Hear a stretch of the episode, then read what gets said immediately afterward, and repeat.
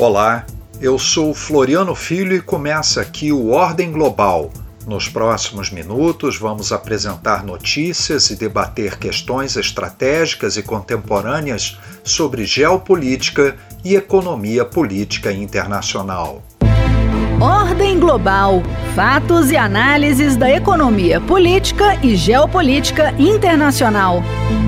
O Senado instalou em maio o Grupo Parlamentar de Relacionamento com os BRICS, a soma das economias do bloco formado por Brasil, Rússia, Índia, China e África do Sul já ultrapassou as do G7, o grupo de sete países que representam a ordem mundial tradicional.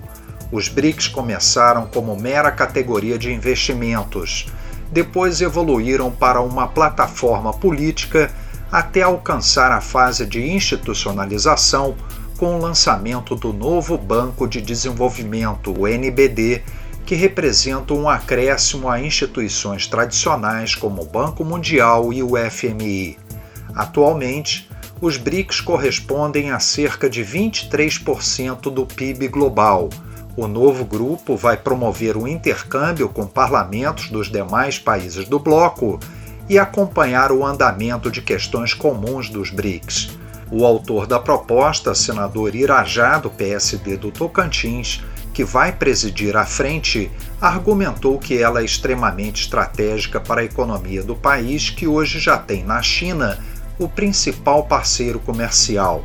Segundo ele, intensificar a relação com as outras nações emergentes trará enormes benefícios ao Brasil. Nós precisamos estabelecer uma relação saudável e cada vez possa ser estimulada, ser ampliada essa relação com essas cinco nações emergentes e estratégicas na economia do planeta Terra. O grupo parlamentar será de livre adesão. O senador Hamilton Mourão, do Republicanos do Rio Grande do Sul, também destacou o potencial dos BRICS. Esses cinco países emergentes que compõem o bloco respondem por mais de 40% da população e quase 20% do comércio mundiais. Apesar de não contarem com um documento constitutivo e se agregarem por vontade política, dadas suas características em comum, os BRICS, ao longo dos anos, permitiu a cooperação nos mais diversos setores entre seus participantes.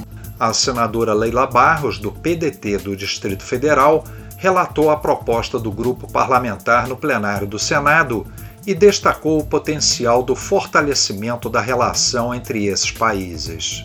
O impulso que ora se pretende dar ao BRICS é parcela muito relevante do que se pode vir a ser um novo capítulo de nossa política externa, de modo que é extremamente oportuno que o Parlamento brasileiro acompanhe de maneira mais ativa esses movimentos.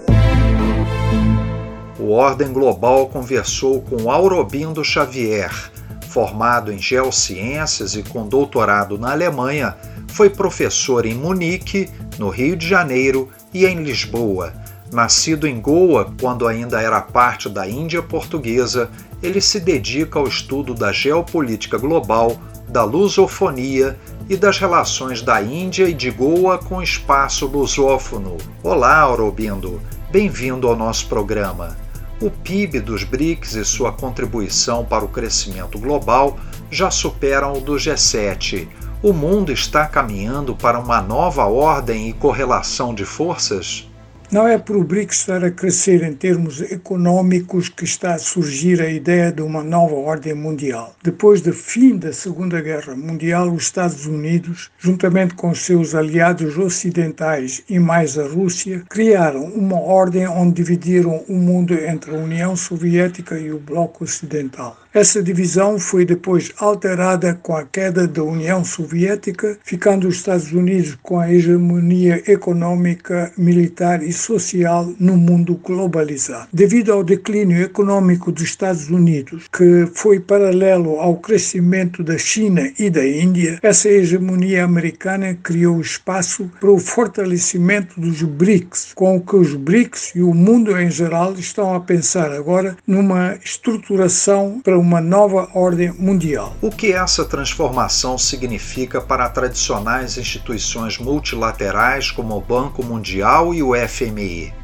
As instituições multilaterais, como o FMI e o Banco Mundial, são estruturas que foram criadas depois do fim da Segunda Guerra Mundial e onde ainda predomina uma hegemonia do bloco ocidental, liderado pelos Estados Unidos, e, portanto, não corresponde necessariamente à distribuição da força econômica do atual mundo. Tanto a China como a Índia e o Brasil têm que ser parceiros respeitáveis, acho eu, nas instituições multilaterais. Veja, por exemplo, a composição da mais importante instituição multilateral tradicional que tem que zelar pela manutenção da paz e da segurança internacional, como é o Conselho de Segurança das Nações Unidas. Por que é que a Índia e o Brasil não estão ali representados e que força representa a França para estar ali presente como membro permanente?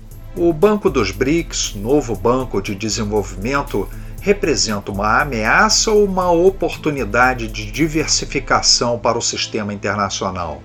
Se o novo Banco de Desenvolvimento agir convenientemente, como espero que o faça agora que tem Dilma Rousseff como presidente, acho que seria uma excelente oportunidade, principalmente para os países em vias de desenvolvimento, para terem uma alavanca para o crescimento deles, agindo paralelamente a instituições como o Banco Mundial e o FMI, o novo banco diversificaria o sistema internacional. Bem, espero eu que essa diversificação beneficie bastante as opções que os países lusófonos terão para promoverem o seu desenvolvimento. Essas opções podem contribuir, a meu ver, para que o Banco Mundial e o FMI exerçam uma menor pressão para transformações sociais que muitas vezes não são são benéficas para esses países. A economia da China é muito maior do que a dos outros países do BRICS.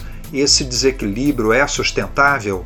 A economia da China é muito forte devido ao seu crescimento nos últimos anos na área da tecnologia e da tecnologia digital. Os outros países do BRICS e todos os outros restantes países do mundo beneficiaram, sem dúvida, com esse crescimento, porque a China tratou e trata todos os seus parceiros econômicos, sejam eles fortes ou fracos, com o máximo de respeito, não tentando explorar unilateralmente esses parceiros, nem impor o seu ponto de vista político ou social. Portanto, a China demonstrou num passado recente que não contribui para desequilibrar as suas relações, seja dentro da BRICS, seja fora dele. E isso é uma espécie de forte garantia de boa sustentabilidade no futuro da economia. Embora a Índia faça parte dos BRICS, também participa de alianças com os Estados Unidos e outros países que têm confrontado a China. Qual é a estratégia indiana?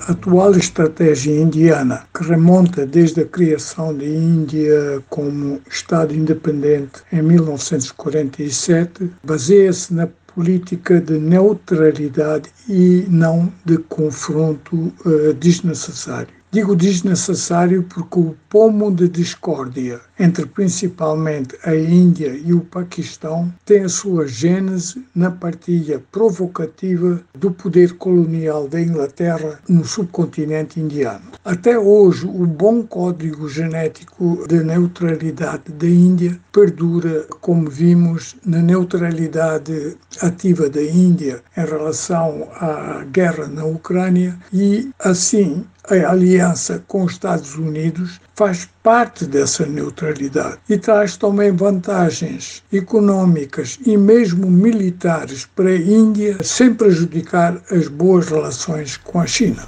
Por que tantos países estão querendo fazer parte dos BRICS? Nas relações internacionais não se pode nem se deve ignorar as forças emergentes. E, nesse sentido, o crescente poder econômico e político dos BRICS é uma forte atração para outros países, principalmente os emergentes. Esses países emergentes como o Egito, o Irã ou a Argentina querem ser respeitados a nível mundial, porque acham que a hegemonia monopolista norte-americana é caracterizada por pouco respeito para com eles. Exatamente como fizeram durante séculos muitas das potências coloniais, os Estados Unidos, com as suas guerras provocatórias e muitas vezes até ilegais no Médio Oriente e no norte da África,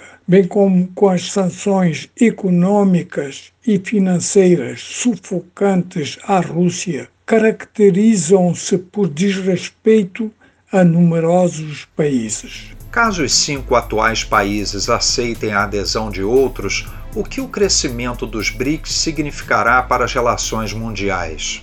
As relações mundiais, para serem equilibradas e estáveis, precisam sempre de alguns polos de poder. Se o BRICS se desenvolver como mais um polo de poder no atual espectro mundial, acho que seria muito bom para uma estabilização das relações internacionais. Não devemos, porém, esquecer que o surgimento de um novo polo de poder mundial significará quase automaticamente que a hegemonia norte-americana será quebrada. E caso o BRICS avance com a chamada desdolarização do dólar norte-americano no mercado internacional e com a criação de uma nova moeda, então o BRICS certamente teria uma força econômica extraordinária e a hegemonia norte-americana e o bloco ocidental sofreriam um forte revés econômico. Mas duvido que isso aconteça brevemente. Uma vez que a Rússia é integrante dos BRICS, como os outros países do grupo devem se posicionar em relação à guerra na Ucrânia? Depois do desmembramento da União Soviética, o poder hegemônico dos Estados Unidos achou que seria conveniente avançar militarmente para mais perto da Rússia. Achou que essa meta seria fácil e utilizou para isso a Ucrânia vizinha da Rússia. Nesse contexto, os países mais poderosos, como a China e a Índia, deveriam abster-se de se posicionar na guerra como realmente fizeram. Não traz nenhuma vantagem à Índia posicionar-se contra a Rússia, seu aliado privilegiado desde a sua independência nem, por exemplo, os países africanos da expressão portuguesa, como Angola ou Moçambique, deveriam posicionar-se ostensivamente contra a Rússia, porque foram sempre ajudados pela Rússia na sua luta pela independência nos anos 60 e 70 do século passado. Em meio à guerra comercial Estados Unidos-China, os BRICS podem servir como uma plataforma para continuar estimulando o comércio mundial?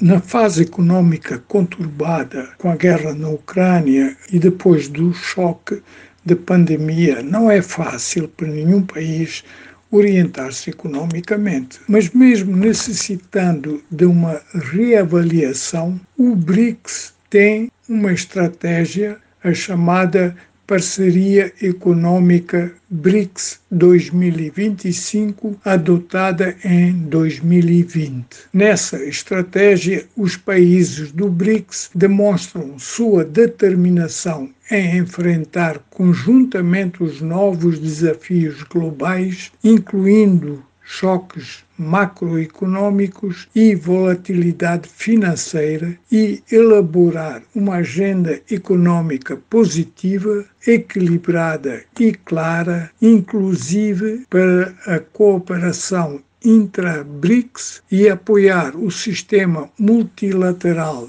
de comércio baseado nas regras e princípios da Organização Mundial do Comércio e resistir à incerteza global emergente causada por uma série de fatores.